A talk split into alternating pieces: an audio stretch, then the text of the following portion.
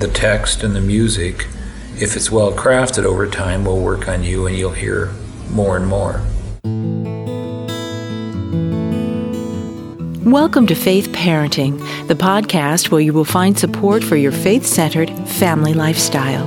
Brought to you by Faith Streams Network, I'm Robin Blair. Christian musician and composer Marty Haugen spent some time with me recently in his home church in Minneapolis, Minnesota. We talked about how music invites families into faith formation. When you brought up that topic, it reminded me of someone's description of the Gospel of John, which is one of the most theologically sophisticated Gospels.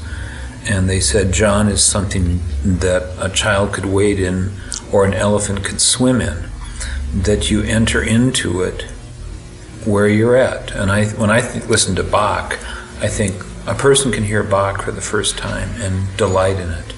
And you could listen to it your whole life and not plumb the depths of it. So I don't think there's a necessity to have to listen in a certain way. You enter into it from where you're at. And um, the text and the music, if it's well crafted over time, will work on you and you'll hear more and more. Amen.